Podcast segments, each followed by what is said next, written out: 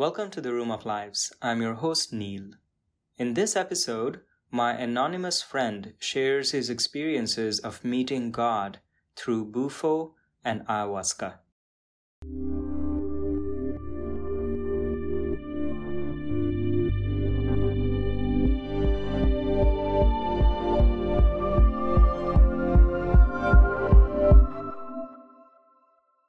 This obviously just for the recording, you know, this is all a fictional story. Everything in the story course, is yeah, totally fictional. Yeah, yeah.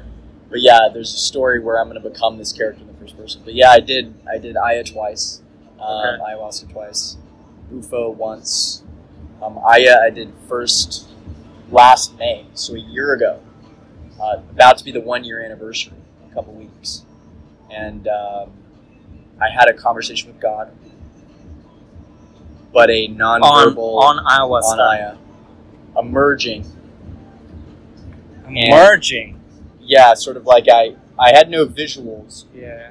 but just like a Wait, can you back up a little bit and tell me what are the circumstances under which you did it? Like, was this Sure. like part of a ceremony, or did you go Yeah. to a place, or? I can tell the full story. Yeah, yeah, yeah. I was in. So I, I went to Costa Rica, Ah, and I I really went on a whim. It was interesting. So actually, back in March, prior, I started having this very strange thing happening.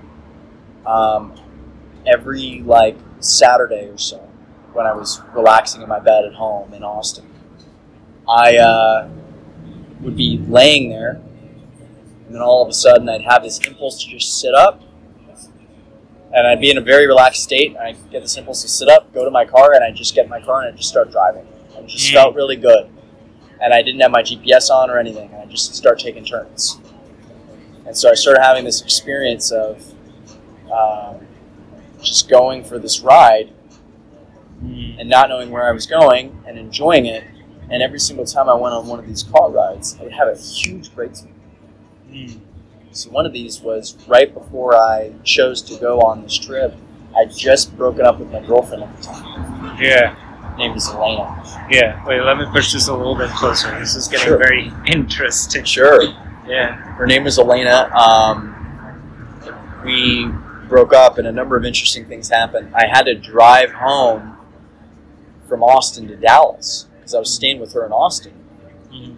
And because we broke up, I could no longer be there. Mm. and um, it was a very strange breakup because I actually knew ten minutes before that it was over. I had kind of like a premonition. And then she called you, or? No, I was there, and we'd had like a little bit of an altercation, but I could tell that it was over. Mm.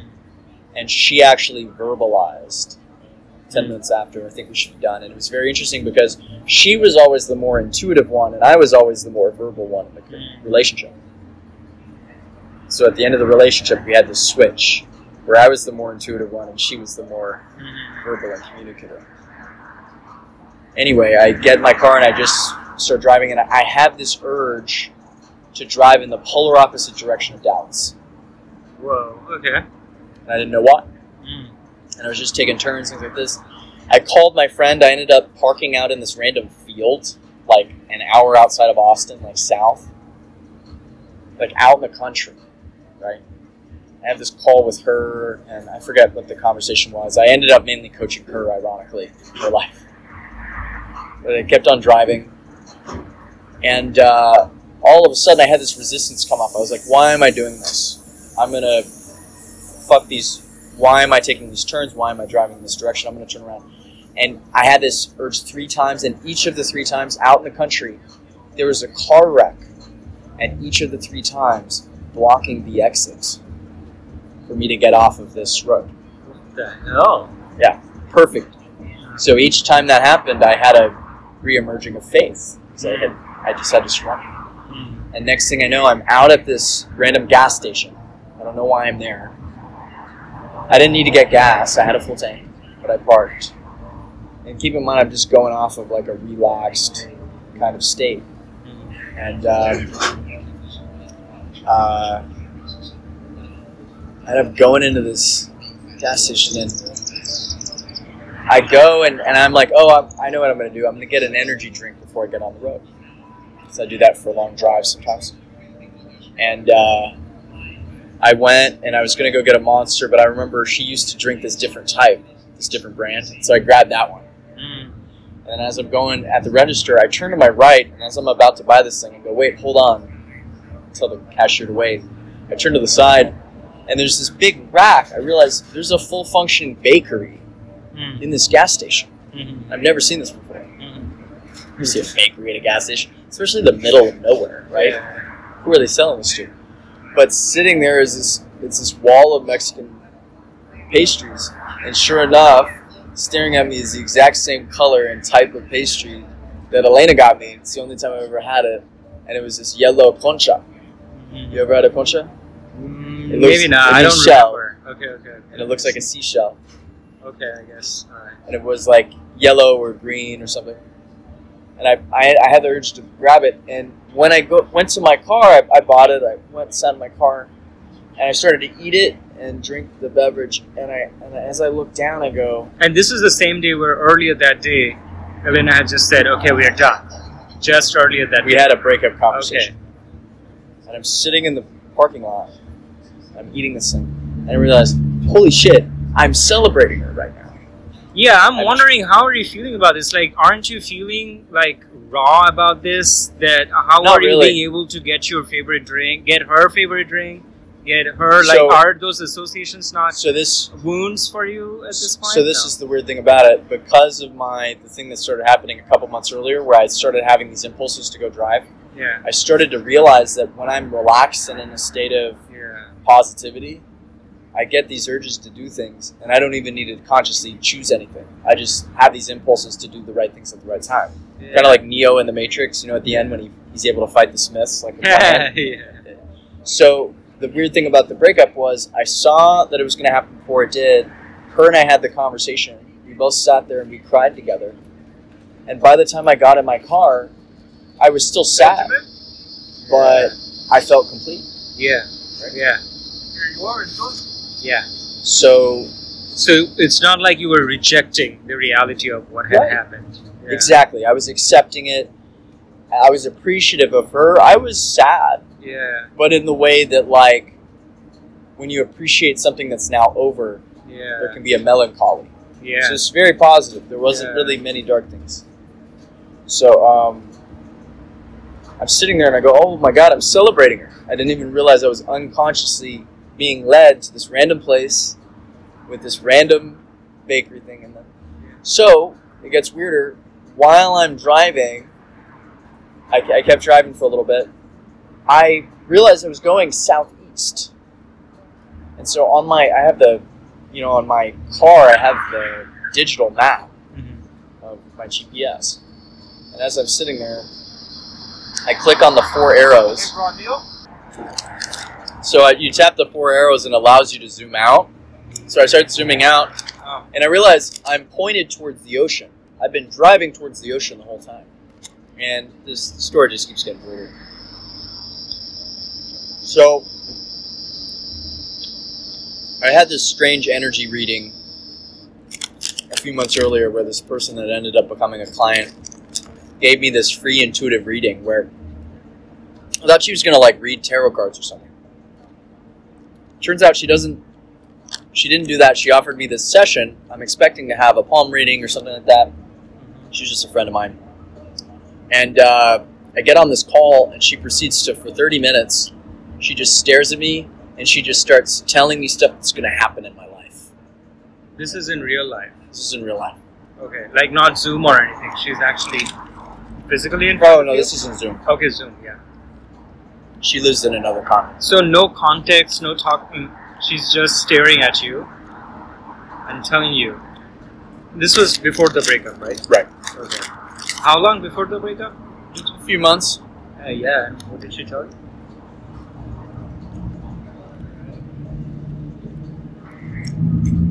She gave me a number of predictions about business and um,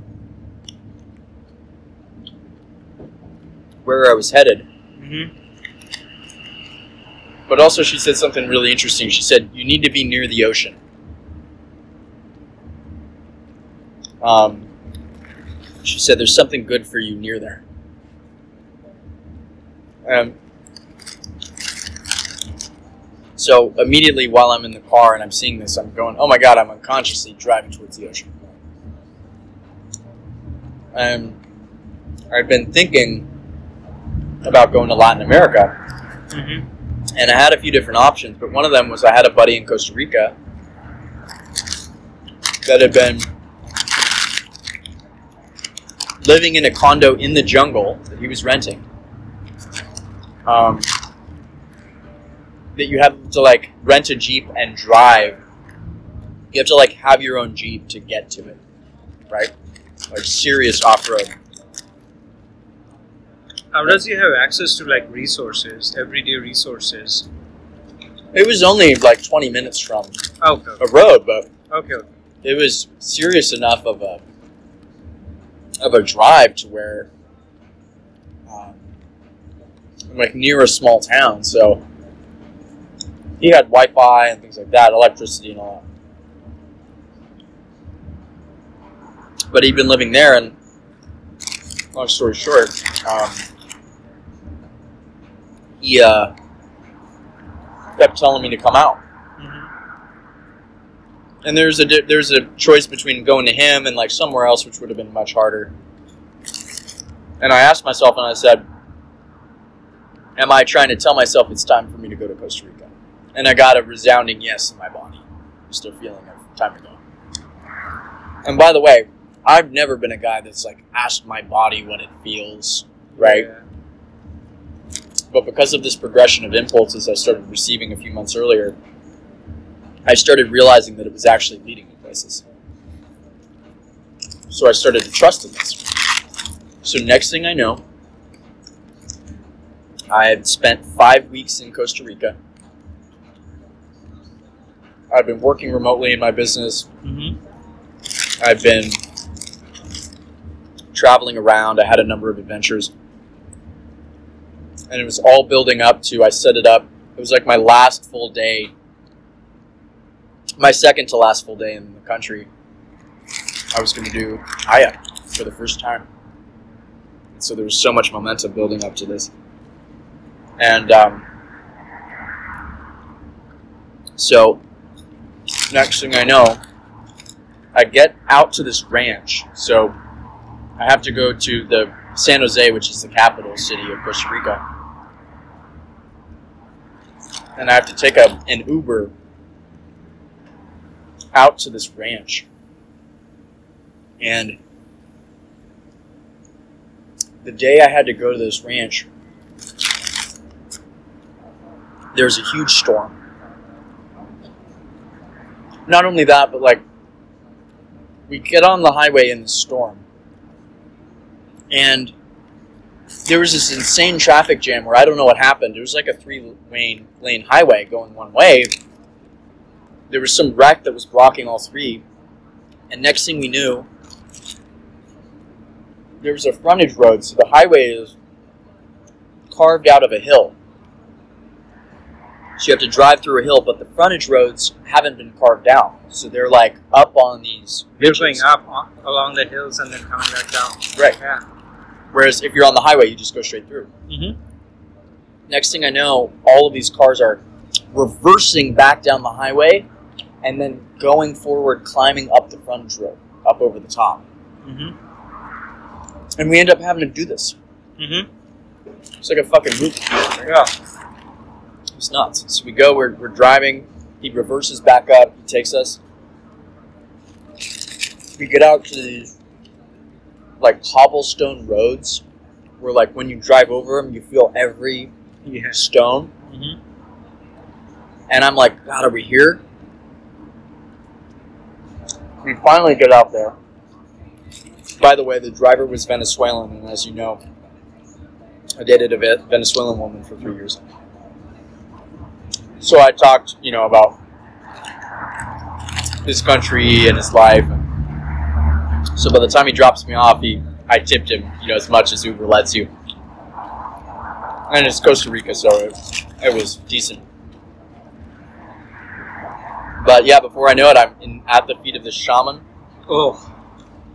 And at this point, you're by yourself. Like your friend that you were staying with in the in that condo is not in the picture anymore. Yeah, I I didn't even stay with him in the condo. I just met with him for a few days, and we ended up not vibing. Oh. I see. So I was pretty much solo. Okay, so at this point you're solo. Mhm. And like two days later you're flying out or something. Right. So I get out there, and, and I'm literally the only non Costa Rican that's going to be taking participation. And so that's how I knew it was going to be good. Yeah. You're gonna be the one gringo. Yeah. And that's how I knew I was in the right place, right? Yeah. yep, yep, yep. So next thing you know, I'm getting blessed. Wait, by the way, how did you get to know about this? How did you find out about this? I asked around. Okay, okay. Alright. I networked. Mm-hmm. end up at the feet of this shaman, right? And they bless me and they welcome me in this beau- this beautiful ranch of Santa. Next thing I know, they're packing this pipe full of what's called rapé. And everything here is happening in Spanish. Uh huh. Okay. And I'm fluent in Spanish, so yeah. Um, You're packing a pipe full of what? of uh, rapé. So it's a mixture of tobacco and flowers that have been turned into ash. And they pack it, and what they do is they position it on your nostril, and there's a person on the other end, and they blow it up your nose. Yeah, that's super intense. So I end up doing it, and um, blow it up my nose, and it's like this thing. It like makes you dizzy, and the next thing you know, you're just I'm kneeled down on the ground, and there's just all these emotions that I feel flowing through my body, just flowing through my body, and um, just like very in touch with my heart, and uh, yeah, and, and that's what they have you start off with. They waited for the sun to go down, and they built these two fires. One it was indoors, one was outdoors. These big fireplaces. They had these huge logs, and they built like the biggest fireplace fires I'd ever seen. It's just, just roar. It, it almost looked like it was going to roar out of the fireplace. It's huge. And uh, the sun went down, and they had the guy, the sh- shaman, start playing a guitar and singing. So he'd studied in the Amazon for several years and lived with a tribe called the Yopo, which speaks a language that is not related to any sp- common spoken language on the planet. Mm-hmm. It's called Yopo, and he starts to, he starts to sing these songs in Yopo that to me just sound like an alien language. It's like this insane vibrational language where he's, he's like, but I'm not even doing it justice. It, it almost sounds like it's kind of everywhere at once. Very, very just um, kind of spooky. Yeah. So, um, yeah, so they, they start pouring the cups and they start passing, or they have people come up one by one and they have them down like a shot. It's like a shot glass of this stuff. And it tastes bad. And when I when I tell you it is rancid, Oh I've jumped into frozen God. lakes. I've done a lot of crazy shit in my life. That was maybe the hardest thing I've ever had to do in my Oh life. Was drink that shit. It was so bad. That's the thing that I feel like, man, I have to go through that in order to do an ayahuasca. It's rough. Yeah. Oh my god. And so they had me drink it. yeah, what does it taste like? The way I put it is it, it's like uh, if you fed a baby tomato soup and then you had it vomit all of it back up and then eat it and then vomit it back up like three or four times and then you drank that. And it was did it smell bad too? It smelled it smelled as bad as it tasted. I mean it, it would make it makes you gag. The smell of it makes you gag. oh my god. So they had me they had me down one and I'm like I'm like, oh my god, what did I just do, right? Like my I feel it in my stomach. I go inside, I sit by the fire, and I get this blanket. And before I know it, I'm like kind of starting to doze off. By the way, a few people took their first glass. They laid down, and they were out. They were like in another world. They They became unconscious. Immediately went to their sleeping bag, and then apparently, I talked to them in, in the morning. They were in hallucinations Oh. like one another guy went to another planet or he had an experience of being on another planet i mean literally that was his his vision but uh, i i was sober still, but I went in and I started to kind of like fall asleep in this rocking chair. And like right as I was at the edge of like consciousness, I have no idea how much time passed, but I was very close to falling asleep.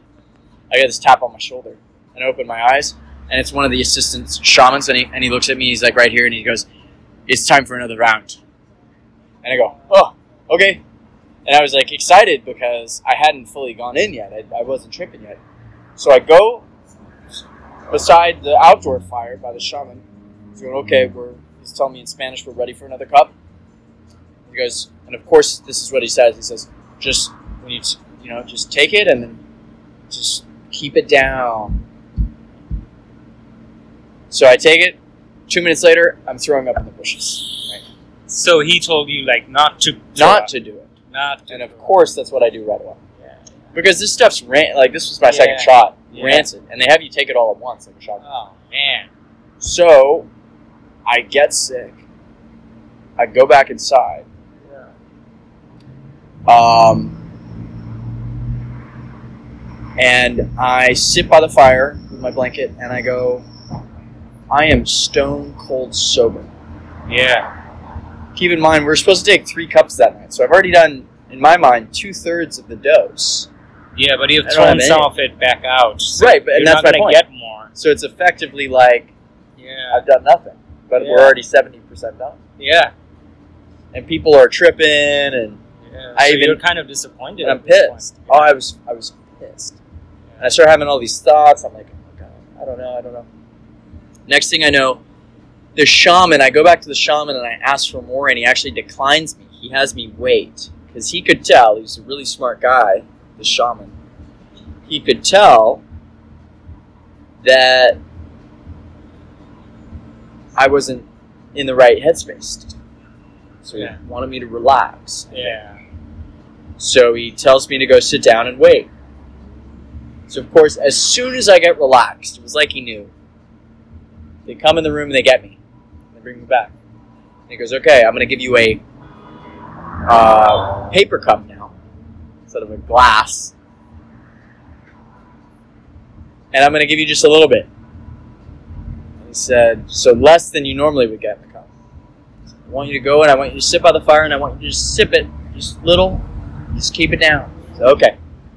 So it's funny. He pours a little bit. He's as he's looking at me. He gets out the paper cup. He pours a little bit, and then as he stares, stands there, he stares at me for a bit, and then he smiles, and he goes ahead and he pours what ends up is like a double dose of the original cup. Oh. So it doesn't give me a half cup. He gives me a double, just for my insurance, right? My assurance, because I can drink. I don't need to drink at all. I get to go sit. So I go and I sit. And I'm sipping and I'm sipping. I have to wait like five minutes in between each sip. I'm Oh not kidding. God. It's awful. Finally, I get like two thirds of the way through it, Oh. and I'm like, okay, I think I'm gonna have a bit more. Uh. I'm like, actually, I think I'm good, and I set it down. Why was it? Because it was the taste, or it was? I was about to on? heat. I was about to heat. I was gonna Ah. get sick again. Yeah. It's because it was my stomach was like, you're done. Yeah, yeah, yeah. So I set it down. Next thing I know, I, I keep I go back to my negative thoughts. I don't know. I'm like, I don't know if it's gonna work. I don't know. And I go in this negative thought train for like 20 minutes, and then all of a sudden, out of the corner of my eye- my not my eye, my auditory field, my inner auditory field, I hear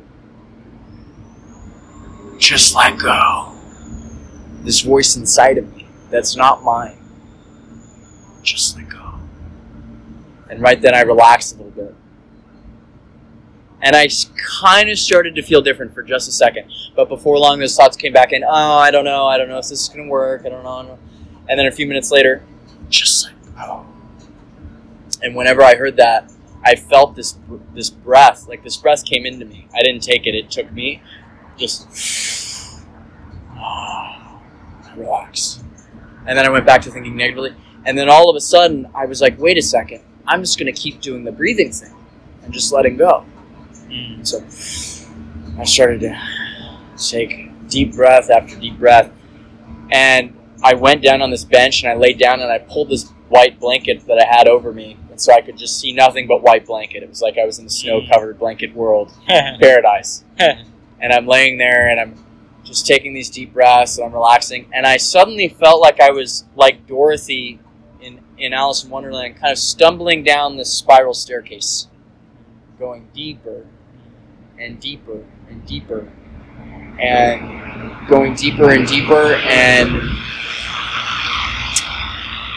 all of a sudden, a few minutes later, going deeper and deeper into this, deeper and deeper into this trance, I go, it was like I looked up and I went, holy shit, God's here. and keep in mind, up until this point, I was like, maybe thought there was God, but I was like, oh, I think you're mostly like an atheist, it was kind of, yeah, I was kind of like, oh, it's energy. It's like what I experienced in meditation. No, this was fucking different. I, it was like I recognized an old friend Oh my god. and I called him by his name and it was God. And was this This was not a visual. vi- yeah. There was no visuals. It was a it was a sixth sense, like a feeling. And your eyes were closed at this point, or you don't know, it doesn't matter. They, they ne- neither. Yeah, they could have been open. They could have been closed. Yeah. I felt I was feeling with this sixth sense. This imp- in the same way that I had those impulses that was taking me in my car months earlier. I was having, and all of a sudden it was like, and for people listening, I have my hand right, my hands out above me. It was like picture God as one hand above, and I'm this other hand. It was like it just came down, and it just picture Like the fingers interlocked. interlocked, the hands interlocked, and it just plugged into me. Oh. And next thing I know, I'm getting a system rewire. I'm getting like a, a reboot and an upgrade in my software. That's what it felt like. It was like God was like tuning me up. Oh. And what was crazy was I had a watch. I had this watch that I took with me from Elena that broke earlier that week. And it had a quote from The Alchemist on the back. And on Ah. The Alchemist quote, it says, When you want something, the whole universe conspires in helping you to achieve it. Yeah. And I had this watch break, and I literally was staying at an Airbnb where guess what the guy's profession was? He was a watch mechanic. Ah. The week that I had a break. And you know what he told me? I had him consult. It ended up costing me like twenty dollars to fix. It was hilarious. And I asked him. I said, uh, "What do you guys have to do with it?" He said, "Oh, it's really funny, Ian, because you have a really nice made watch, but the machine that's in it is outdated. And so, in order to fix the watch, we need to put in an entirely new system, like a system upgrade." Mhm. And as he said it to me, I kind of got goosebumps and I didn't know why. It was kind of like I was getting a message unintentionally that would be useful later. So jumping over to this Aya trip, I am getting a full system upgrade, just like this, just like Ian 1.0 to 2.0. And really, the main things were, I felt like a tune-up in each of my energy centers in my body, just like chakras. So I'm not a chakra guy or anything. You know, so in in your other things, you have never experienced like chakra things. right? don't It, believe it, in it. it would so go through, and it would ignite each of these centers in my body. No, no. What I mean is that before this experience, I didn't really had- believe in it. Yeah. Not really. Okay. Okay. And it would ignite each of these centers, and I would feel different parts of my psyche ch- changing, becoming more wholesome. Huh. So, like sexuality, survival, money, love, my voice, and uh, and I started to perceive that no, there's actually nothing but abundance in the universe. It was my first ever time perceiving abundance Yeah. lack was revealed to be an illusion. Yeah. But like literally, it's not even like billions of dollars that type. Yeah. Like billions of dollars is a part of it, Yeah. but it pales in comparison to what I'm talking about. Yeah. I'm talking about there's so much good. I could see there's so much good in everything. I immediately understood what motivated the Bible, what motivated a lot of these religious texts that I read that I always felt disconnected from. Yeah. I just felt all this abundance, and more more than anything, as I was perceiving God, it had it. It didn't have gender for me, hmm but it had all of the qualities that I always admired in people. Picture, take picture you took all of the best qualities Yeah. of a person, Yeah. and you had it in one being. Like literally, we were made in His image, right? That's the what the Mhm. Bible says. And so it was like, oh, every time someone had a good quality for me, it was like God was shining through. Oh wow. So I suddenly had this understanding, and uh, the there's some other things in the night. But long story short, I end up um, going out into the field. I was the, I was the only person that stayed up, other than the facilitators. I stayed up all night. They had me do rapé again, so they have you do rapé at the end of the night to end the ceremony. And I decided suddenly that I was ready at one point in the night to do rapé again. So they do it. And by the way, when you do it, you have to blow your nose a lot. And it like clears out your Mm. sinuses yeah. your allergies. And so they did it, and this time, like I really had to clear out. I had to use like ten times as many tissues. I mean, it was just, it was just clearing me out. And I went out in the field, and it was like maybe an hour before dawn, so it's still dark out. But I'm, you know, San Jose is surrounded by mountains. So as I'm looking out at the mountain range, um, uh, it says uh, I had this voice inside. So because I've been speaking Spanish all night, I started to think in Spanish. so I had my whole trip in Spanish. So as I'm walking out into this field, I heard Say it in Spanish. Todo es limpio, todo es sano, todo es completo, todo es saludable, es completamente perfecto. And so everything's clean, everything's perfect, Everything's, everything's- healthy. everything's healthy. Completely perfect. everything's completely perfect. Yeah. And all of a sudden, it swapped to English for the first time in the night. And I heard this voice and it said, "You're ready now. Go out and change the world." Mm. And I fell down on my knees and I just like wept. So that was my first aya experience. Didn't believe in God necessarily before. Now it's like obvious. It's obvious. It's obvious. There's there's no other. It's it's so obvious.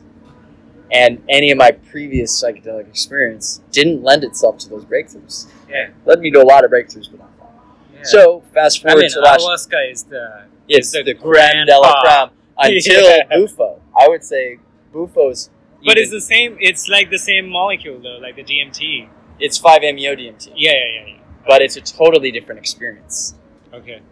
So I'm about to tell you that. So Yeah, yeah, watching yeah. that. So Wait, I don't know which one I should ask. Like, which one I should hear first, the Bufo or like my follow up questions about. I think I'll leave the follow up Let's leave 'em questions for the end. later.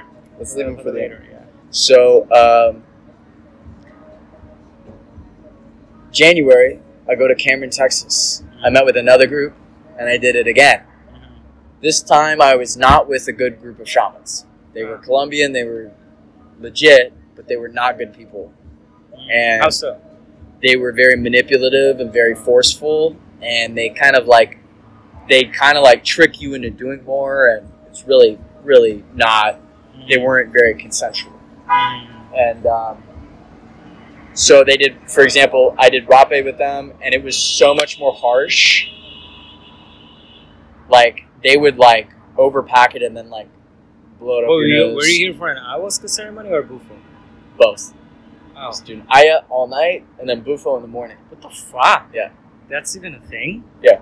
Ah. so i did i did That aya seems intense. so the aya that they had was so harsh that i ended up just like getting sick and i like kind of had an experience and i got some meaningful stuff but that was pretty much it and i ended up going to sleep Mm. people just people were just having a bad. I mean, they just they gave people too much. Like there were just people just getting sick all like continuously all night, And so I I slept. I actually slept.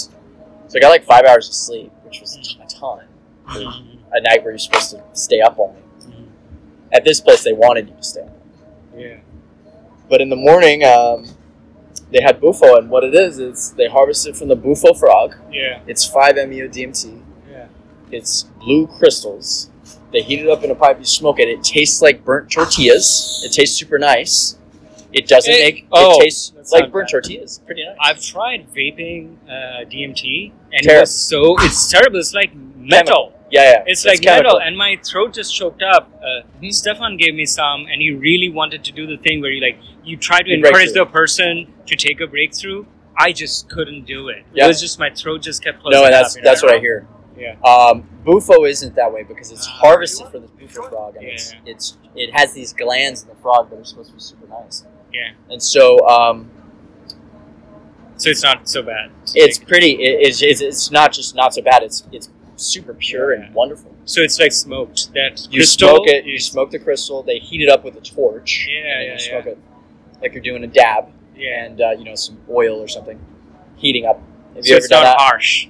Yeah, it's, it's super smooth. Yeah. But what they told me, this is what crazy. Maybe I can try It's that. crazy. They sit me down. They sat me down. Yeah. They had me read a prayer three times off of this long sheet to God, and then the guy coaches me on how to. He wants me to inhale all that I can and hold You it. said prayer to God, but Yeah. was it following some particular religion like Christianity? no, it or was like like a blend generic- of all religions. It was, Yeah, yeah, it was wild. They had me read that. He In- coaches me in on how to inhale it in English. Yeah. and they set us up in your sleeping bag so that you, when you're ready, what you do is you, you naturally will get really heavy and you tilt back.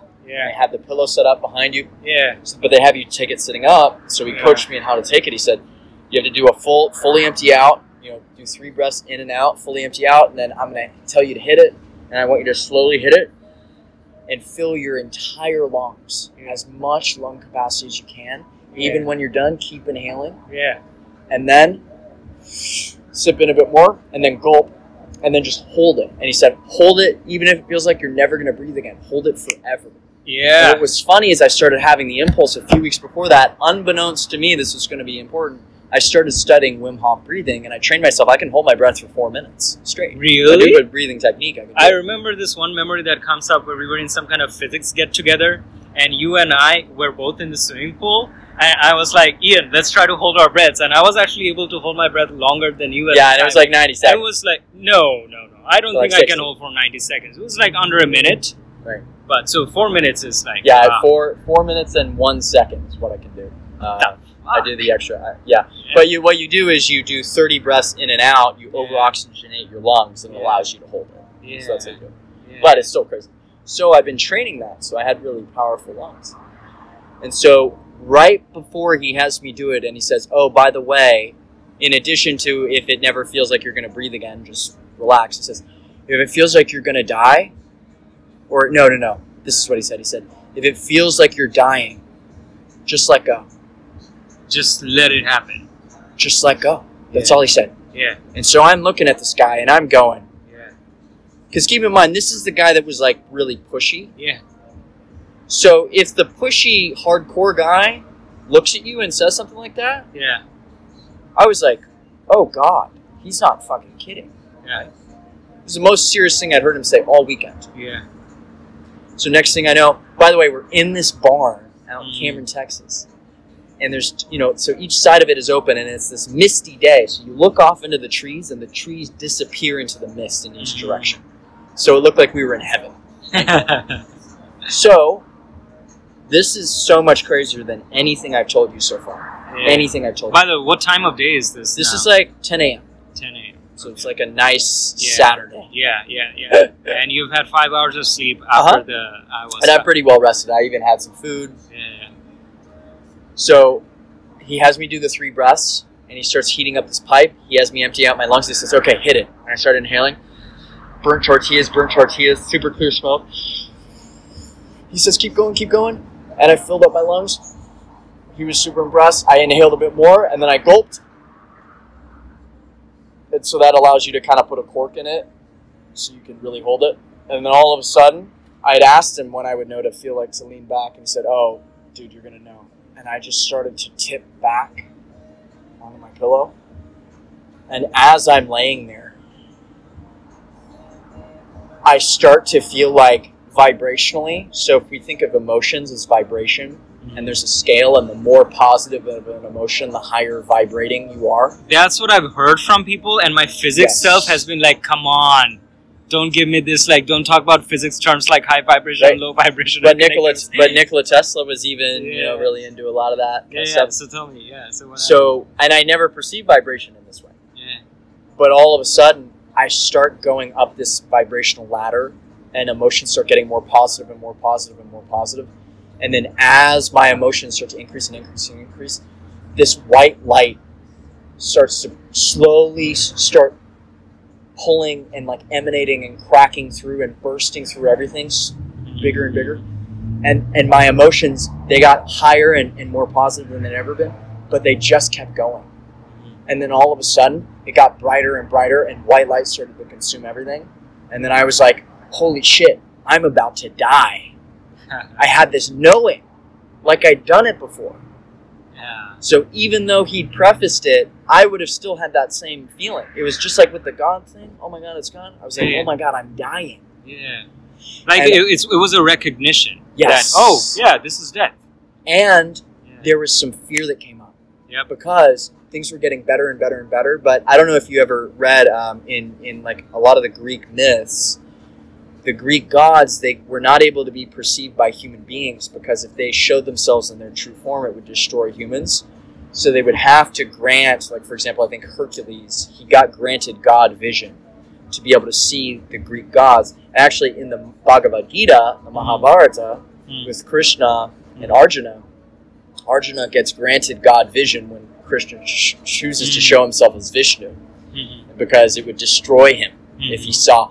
And so this was exactly what I was perceiving. I was like, oh my God, I'm going so high, it's going to destroy me. So I had this fear come, and then all of a sudden, it took me so high, the fear obliterated, my body disappeared, the world disappeared, subject and object disappeared, Mm. my emotions, dis- my human emotions disappeared, my human thought disappeared, my five senses disappeared, and all time disappeared. Mm. So I enter into infinity. Mm. Everything disappears except this white light bursts through everything. I become this white light. So there's nothing but white light, vision, so God vision, and then God feeling, which is this infinitely high vibration, but it keeps it's getting higher and higher and higher. As in as in yesterday the vibration was a certain way. Today it's bigger, tomorrow it will be bigger. It gets bigger forever and it's expanding forever, just like the universe and I was this internally, infinitely high, infinitely expanding I am with no subject or object forever. Because I'm outside of time. Yeah. So for zero time, zero seconds, and infinity seconds at the same time. Yeah. And I was gone forever, and then all of a sudden. Oh, and by the way, in the Bible it says in the book of Exodus, it says, And you must call me by my true name. And God said, And you must call me by my true name. My real name is I am and you must refer to me in that standpoint. So a lot of Christian mystics and Jewish mystics they argue actually whenever you identify, for example, I am a loser, I am a winner, you're active and you feel that way, you're activating the vibration of God, and so God is going to give you whatever you're focused on. Mm. So it's that idea of you, you are you attract what you are. So if you feel like a loser, you identify like a loser, you're going to attract loser Mm. people, loser situations, loser things. So the I am idea is So is it's kind of like a self-manifesting. Correct. So God is I am. So Mm. choose what you want to be. Yeah. My ha- God said, "My house has many mansions." My or Jesus said, "My Father has many mansions, and you can go to and forth from them as you please." And the idea is the mansions are states of awareness and being, Mm. and then actually you manifest when you choose different states. You will manifest different conditions. Yeah. So anyway, so I, this I am thing makes total sense all of a sudden because I mean, it's just a vibrating thing, and then all of a sudden, I'm like, wait, where am I? What am I seeing? Oh wait, I'm seeing. Oh, what am I thinking about seeing? Oh, I'm thinking. Mm. Oh, I'm seeing a barn. What's a barn? So I came back into so my you're body. slowly coming back into this perspective Yes. of Ian step by step. but just like a baby. Yeah. So a baby doesn't know what the five senses are until they've had the five senses and then they become aware of the five senses. Yeah. So I started having my five senses, my emotions and my thoughts before I realized what thought, emotions, and five senses were. Yeah. And so I'm looking So you first have the emotions, thoughts, and senses, and then you become aware of the emotions, Right. thoughts, and senses. And I was like, what am I looking at? Oh, I'm looking at a person. Ah. What is his name? Oh, his name is Nathaniel. Yeah. And right as I come out, I look at the shaman and keep in mind everything's still bathed in white light. Mm. I come out, and by the way, the music that these motherfuckers play, it's shit that like gets you freaking lit when you're high out of your fucking mind. Yeah, it is heard made that for being repeatedly. high out of your fucking mind. People have, like I've heard from people like, how the fuck do they know the exact thing to? Well, yeah, and, and he's he's he's fanning this thing, and he's playing like this maraca, and it's like ch ch ch ch ch. It was like a rattlesnake. Yeah. And I come out, and I'm like, oh, and he's singing, And he's like, As his spiritu santo. yeah. And I'm like, oh my god, it's so beautiful. And right then, a corgi, you know, little corgi dogs? Yeah. A corgi comes out named Reba that I met earlier. Perfect timing. Runs up to me and starts licking my face. and I'm overcome with joy. And keep in mind, I've just been delivered from infinity back into this finite body for the first time in my 26 years on this planet. And so I'm just like, all of a sudden, so this was the other interesting thing. I understood why I was here. I was here to experience new things for the sake of the infinite. It's creation. So the infinite expansion that I saw when I was at I am, it's what happens when we have experiences here. We're because we're always creating new things. So actually, Abraham Hicks, who has law of attraction, those teachings, what she says is uh, that the human experience we're on the leading edge for all of infinity and creation. So we're in physical bodies to create for non-physical. So if we learn how to surrender and appreciate each moment and do nothing other than that, which has become my life practice in the last last few months, you're going to be led by divine impulses, just like I had been for several months prior to finding those teachings. By the way, I didn't find these teachings until months after Bufo. But you'll be led by divine impulse to miracle after miracle after miracle, your life will get better and better and better. By the way, that has been what's been happening. The more I just surrender, the only work I do now is when I get inspired to act. I don't consciously make myself take action in my work, and I'm getting better and better in my results. Right? So there's anyway. So I come back into my body. By the way, they I was gone for 15 minutes, and they had me do it two more times that hour. So I did it three full times. The second time I didn't fully lift off because they had me kind of take the after hits of some people that couldn't inhale all the way. But the third one I fully exited again, and it was a bit smoother, but it was still just as wild. And uh, I felt totally complete, and I felt like I'd come, and I have not had any urge to do any psychedelic since. I Uh, might do Bufo was that? again. That was in January. Ah, okay. okay. I might do Bufo again, maybe someday. But I saw everything I needed, and then since then I've had Abraham Hicks and Law of Attraction come into my life, which those teachings have been. It's like the embodiment of Bufo. Yeah. Um, so that was my experience, and, and uh, changed my life. So, Wow. and dude. by the way, Bufo blew the aya out of the water. That first experience. So okay, so I've got like a lot of questions. One immediate one that springs to my mind is a few months back I saw Rez. He happened to come to Austin for some kind of a a meetup for people who want to like become like psychedelics use mediators or things like that. This is something that he's been trying to get into. And he told me about his own ayahuasca ceremony. And one of the things that he said is like you, Rez, I mean, we were mostly you, Rez, and I for most of the time that I've known you guys. We've been kind of pretty like secular atheist people, you know. Things that we have dabbled in are like Buddhist meditation, which are like you know they, they don't They really have you believe anything. Yeah, they don't have you say anything about God or whatever things like that.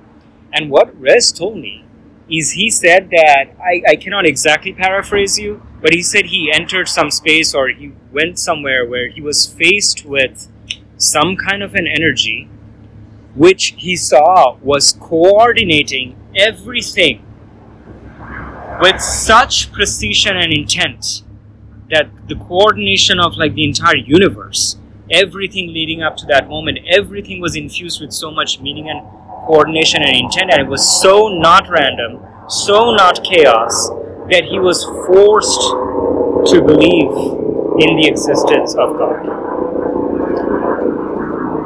And he even said something like he said yeah faced with that intentional coordination of everything i couldn't help but believe that okay there is some intelligence at the head of all of this. And so, if you're wanting to hear specifics on this coordination, yeah. I would highly recommend anyone check out Abraham Hicks mm-hmm. and anything that they talk about about the vortex, source, and just any of the law of attraction stuff because it describes exactly what you're talking about yeah in a very practical way. yeah But it argues where we came from and all this. And the funny thing about Abraham Hicks is, do you know the situation with them? no Esther Hicks because I refer to Abraham as she. Yeah. Notice Abra- Esther Hicks is the person that's channeling infinite intelligence. Refers to itself as infinite intelligence, which is the accumulation of all non-physical beings. In other words, all beings. So, in other words, we came from non-physicals. What they argue. We chose to take physical form to create for creation's sake, so just create whatever we wanted, and that when we die, we emerge back into non-physical as parts of this collective that we call infinite intelligence, and they nickname it Abraham.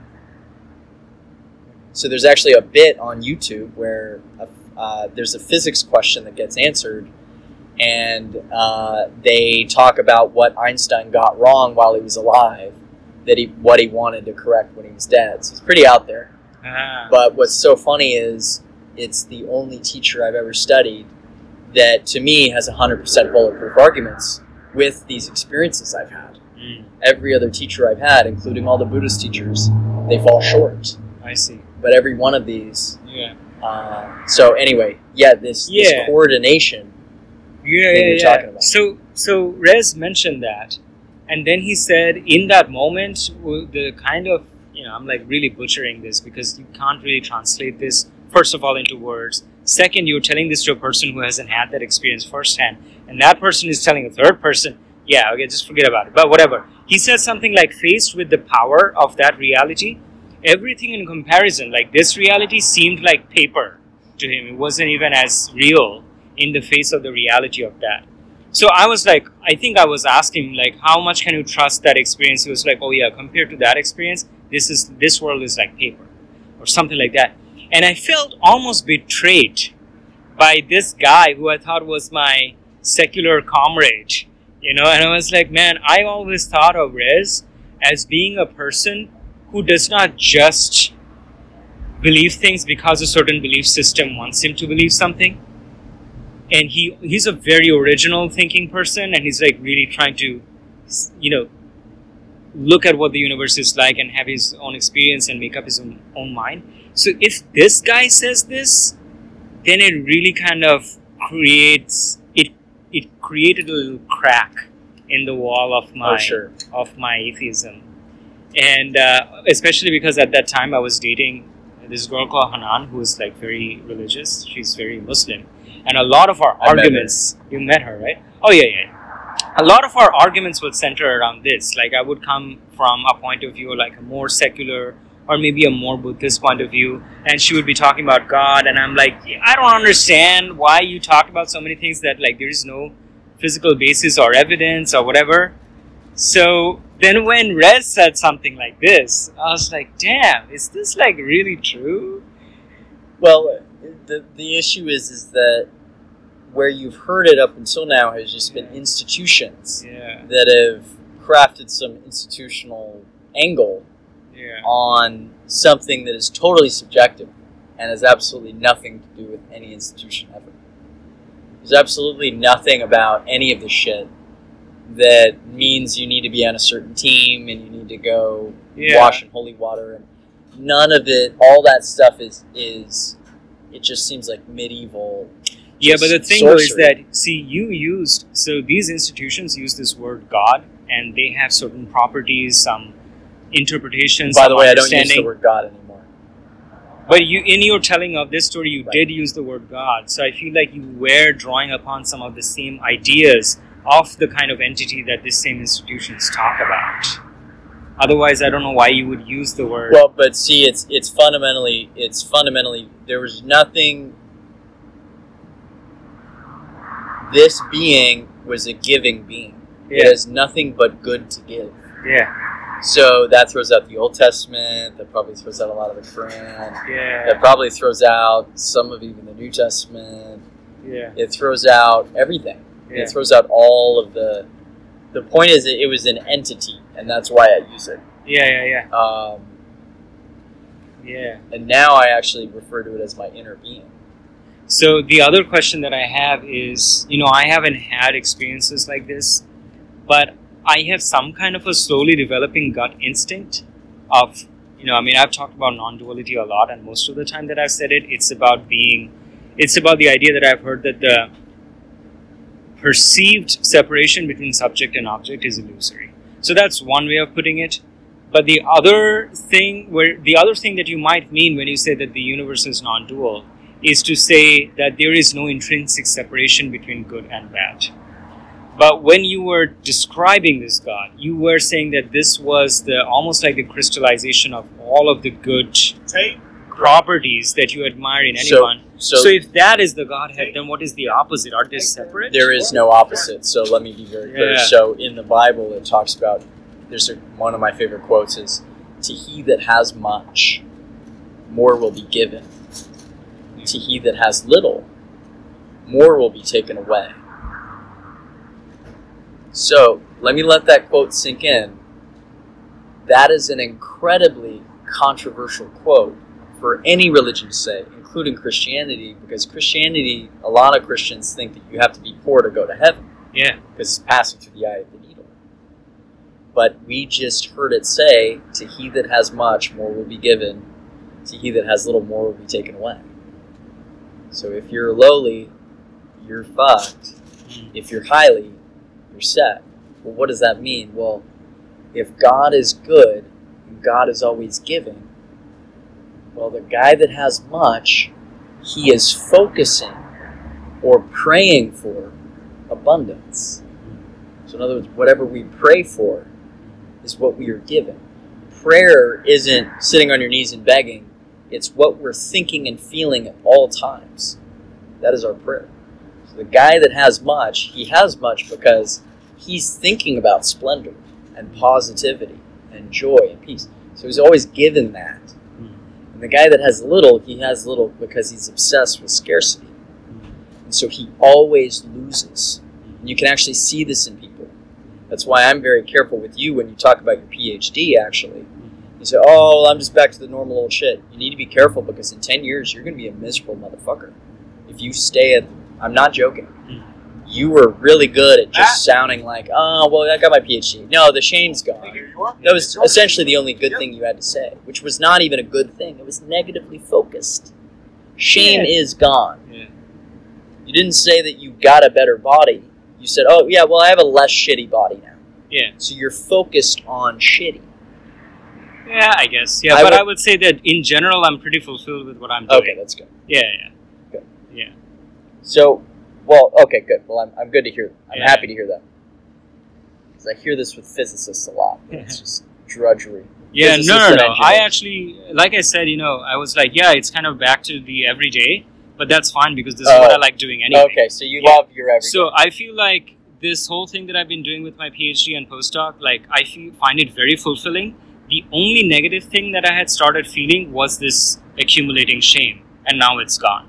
But now that that's gone, like pretty much whatever remains is whatever I've been feeling all along, which is like I find my work quite fulfilling anyway. So, so how does how does that that experience of encountering the Godhead, merging with it, realizing that as part of your being, how does it end up shaping your life today? Or since that experience until now, going into the future? So it so it all started with when I started getting the impulses to drive months Yeah. before I did any of these substances. So March before last. When I started following these impulses, when I was in this relaxed, positive state, Yeah. my life started getting better. And so now, translating it now, by the way, the Abraham Hicks stuff, the only thing that they teach you to do is learn how to be relaxed and enjoy each, each moment as much as you can. And then when you're in enjoy, a joyful state, just focus on specifically on the next thing you really want in a joyful way. And yeah, and then just go, just just let impulses take you for a ride. So trans, fast forward to now, I live my life fully off of that impulse. Um, except for you know when I have resistance come up, like I went and I, I checked on my car, and you actually pointed out there was some resistance there. But the cool thing about a lot of those teachings, what they say is, the whole reason we came here was for duality, or what they they Mhm. call it duality, they call it contrast. Yeah. So contrast is what creates. Yeah. This is what they say. And so to be on the leading edge of contrast, we get born into these bodies. We choose to be here just to create new stuff. And every time we encounter resistance, we come up with- with a new thing that we want that has never been created before. Mm. And if we allow ourselves to relax and receive, whenever we encounter resistance, that is asking. And whenever we slip back into um, being relaxed, what we ask for is given and we receive it. So that is the idea. And that's actually a quote from the Bible Ask and it will be given unto you. Um, and so now I live based on this principle of just essentially just every the, the analogy I like the most is in life. Picture life is a canoe ride. You can either get in the canoe and grab your oar and start paddling upstream. Mhm. Go, it's gonna be yeah, we gotta work hard, right? Literally paddling up the wrong way, putting in a ton of work and going nowhere. Or you can realize, oh shit, I don't even need to do anything. I don't even need to turn my boat around. It's already pointed downstream because it's pointed upstream. Just lift my oar out of the water and I let myself float in the most convenient way to the next moment. Yeah. And so my life practice is in each moment, I'm, I'm not kidding, 24 7. I put in my mind as much as possible what is the next downstream thing? What's the most enjoyable thing? Anything else? When I saw that you got your PhD, I wanted to call you. It felt good. T- telling you the story, it feels good. Yeah, so I've heard something similar from Pratim where he he talked about this book called The Surrender Experiment. I turned him onto that book. Yeah. I referred that to him. So I feel like I And by the way, this is how a guy built a billion dollar company. That's yeah, story. Yeah. I feel like I kind of resonate with the idea, but I feel like sometimes, or maybe the the the problem is that a lot of times it's not clear to people what the downstream is. So they're in a state of dilemma or anguish or confusion. But that's upstream. yeah, The dilemma. Yeah. So all you need to do is just. You don't need to. It's not going to be easy breezy right away, but how can I relax, be 10% more relaxed or 1% more relaxed than Yeah. that anxious state? yeah, And then you get good at that, and then before long, yeah, it's going to be happy, yeah. happier. Yeah, I think I have experienced this in a much more limited form, eh, where there are times in which I'm being very like neurotic and like fretting around in my head, what should I do, and blah blah. And if I take some time to just step back Yes. and just let the space around my mind expand, Mhm. while I surrender the desire to figure out what to do next, and just be like, even something simple as just breathe, just breathe. Mm-hmm. I've noticed that once my mind starts settling down a little bit, the natural course of action floats sort of on its own to the surface, and I don't have to f- like fight to figure it out anymore. So that's exactly what the analogy that Abraham Hicks uses. She uses upstream and downstream, but the other thing she says is whenever you're in a negative state, you're taking your cork and you're holding it underwater. So all you need to do is release your grip enough to let go of the cork, and it will float naturally to the surface on its own. So that's exactly it. So Yeah. either floating downstream or letting go of the cork, Yeah. whatever analogy. Yeah, but I feel like these analogies to a lot of people they just don't make sense. Like they don't know what it means to let the cork go or to float downstream. And but they do but they do know that they do they just need to be guided to chill Yeah. they just need yeah, to yeah, yeah. learn What I'm saying is that most people, including me, a lot of the times, it feels like I do not know how to chill. Right. Like I do not know what I should be doing to relax. It's But- just a state of like pure confusion. but it's over Yeah. like are you in that now No.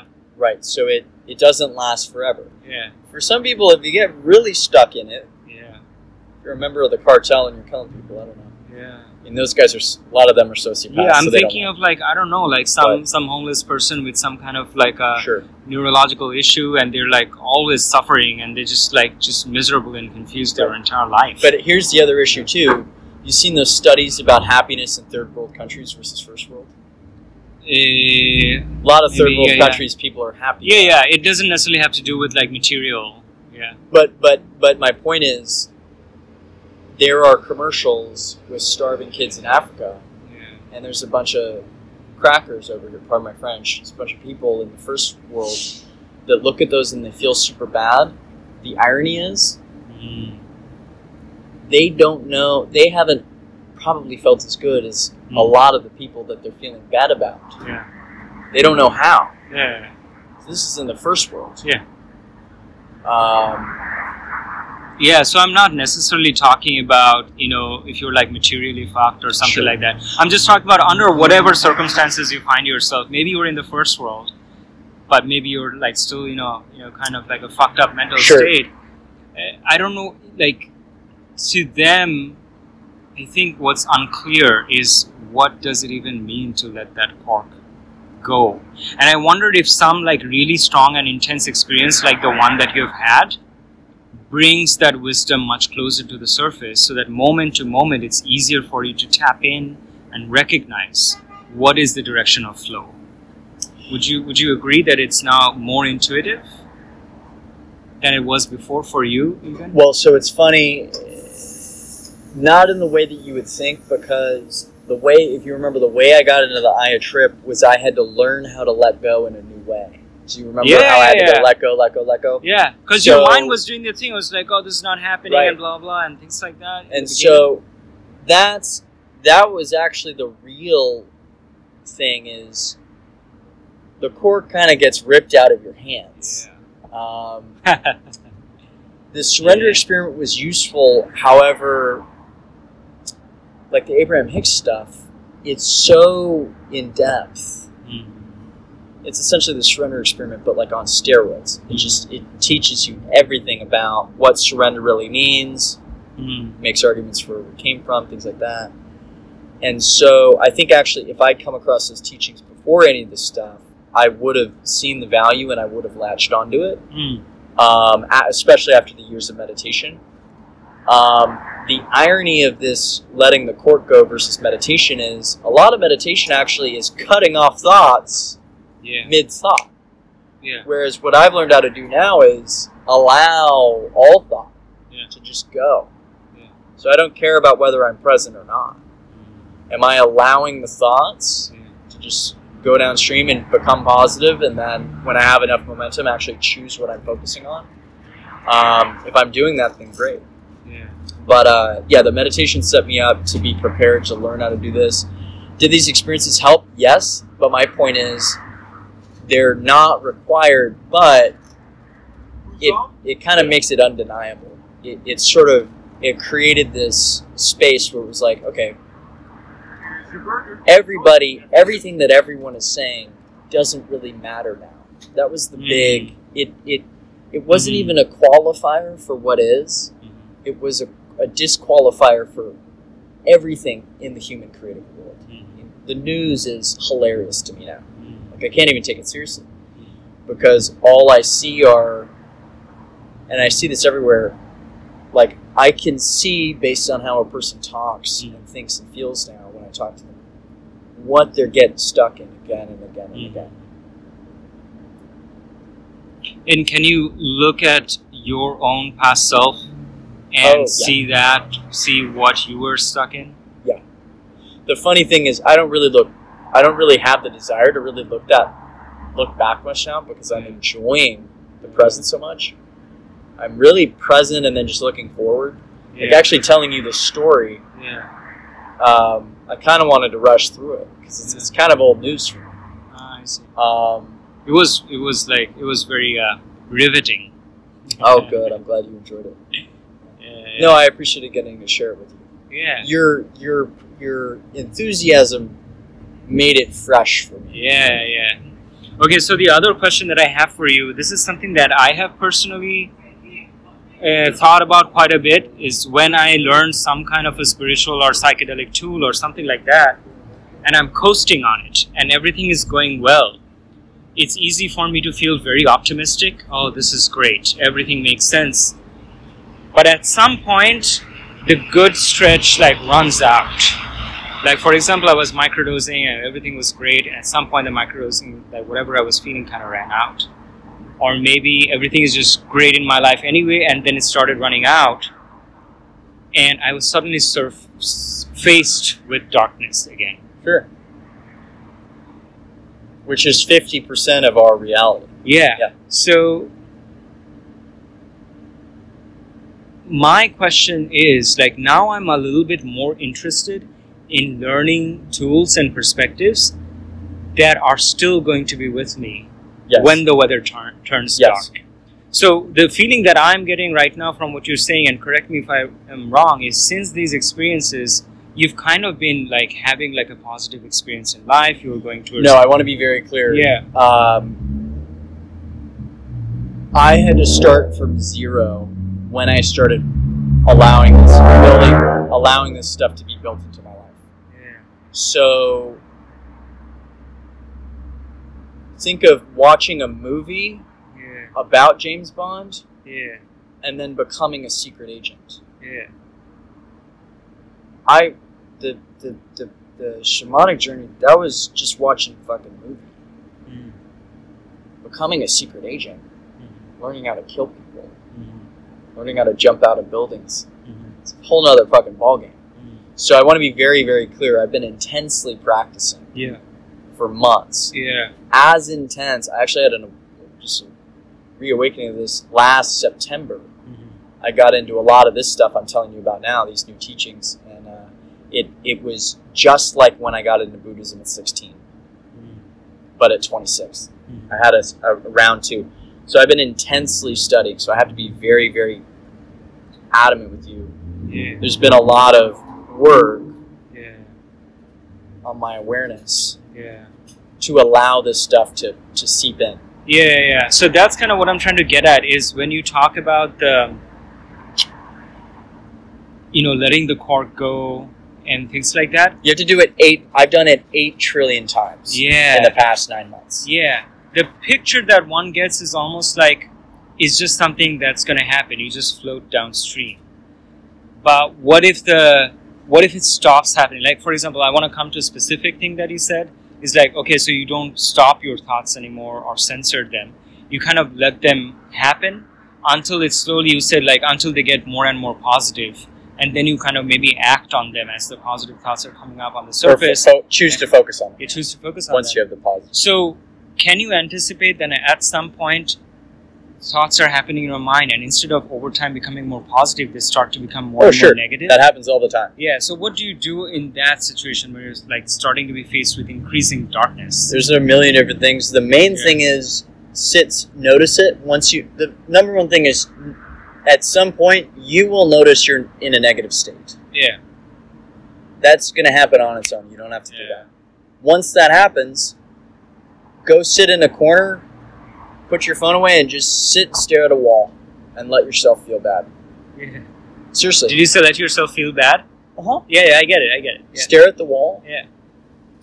and Yeah. let yourself feel bad until you Yeah. don't feel bad anymore. That's Yeah, seriously. kinda- but I the key is it. to sit still. Don't Ah. keep moving. Don't keep doing shit. Uh-huh. No, no, no, Uh-huh. bitch. Yeah, That that ain't going well. yeah, yeah, so, or take a nap, or drink off, or drink a bunch of water. yeah, Do a do a reset. yeah, The most powerful thing I found is taking a nap. Um, You're saying you, you can take a nap. You're not saying you shouldn't take a nap. saying you should. You should. Yes, absolutely reset. Take a nap or meditate. Um, some good secondaries if it if I have enough positive momentum to counteract jerking off, Mhm. eating, drinking water, going for a walk. But the really dark stuff, a lot of the time you can't even fall asleep unless it's Yeah. because you're exhausted. Yeah. Dark stuff you just gotta sit, just let your just let it happen. Yeah. And what's funny, the more you just sit, you just let it go, and you're like, I'm just gonna take 20 deep breaths. Yeah. You're gonna move through it so fast. Yeah. Okay, so now let me ask you a question that I know about you, and this might be a little bit sensitive, but this is because I know about you and um, the stories that you have shared about your life in the past. Sure. One of the worst possible experiences that you had that you shared with me was I think this had something to do with like your bipolar. You said there was a night in which you couldn't fall asleep. You were just lying in bed, just like terrified of every moment. Yeah. And you just couldn't sleep at all. Yeah. And so that's like one of the worst possible things that could happen. Do you feel like now you're at a stage at which you have like, you know, like permanently left something like that behind? or do you think it's possible that even after all of this journey, you might be faced back with something like that again? And if so, you know, like Sure. what new wisdom do you have or Yeah, so perspective? yeah, so so I had a bipolar manic episode at 18. Yeah, Um, I stayed up for 48 hours straight. yeah. The first night was manic. The second night was depressive. Neil is referring to the second night. Ah, Um, fun, funnily enough, I had it happen again this past year at 26, wow. November 1st. It lasted for 12 hours. I didn't stay up, it was just during the day. And it was pretty much all positive. Um, but it was definitely a mania. So Mhm. I'm not on medication. I haven't been for years on it.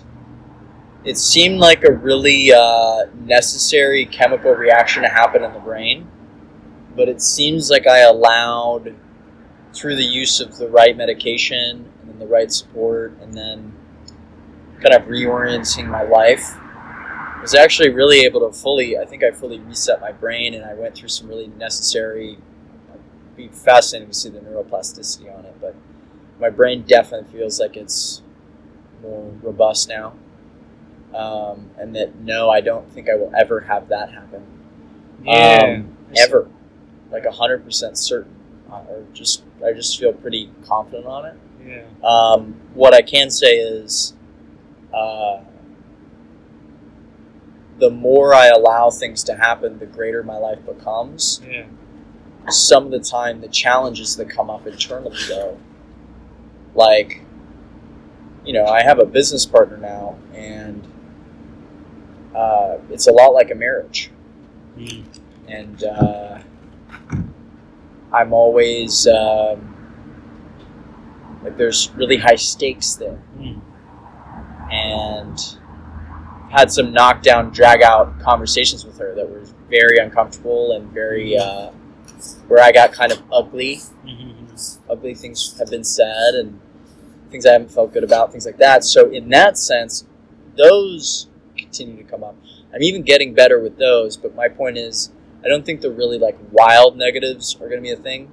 Mhm. Um, I think the the bumps in the road, or more specifically, the boulders early in life, were what I had to dodge. Mhm. Now it's the pebbles in my in my shoes, in my Mm. boots that are the thing. So I think progressively, I still encounter. It's kind of like the bigger my life gets, the the, the obstacles are pebbles now instead of boulders, Mm. but they still can trigger me. Yeah.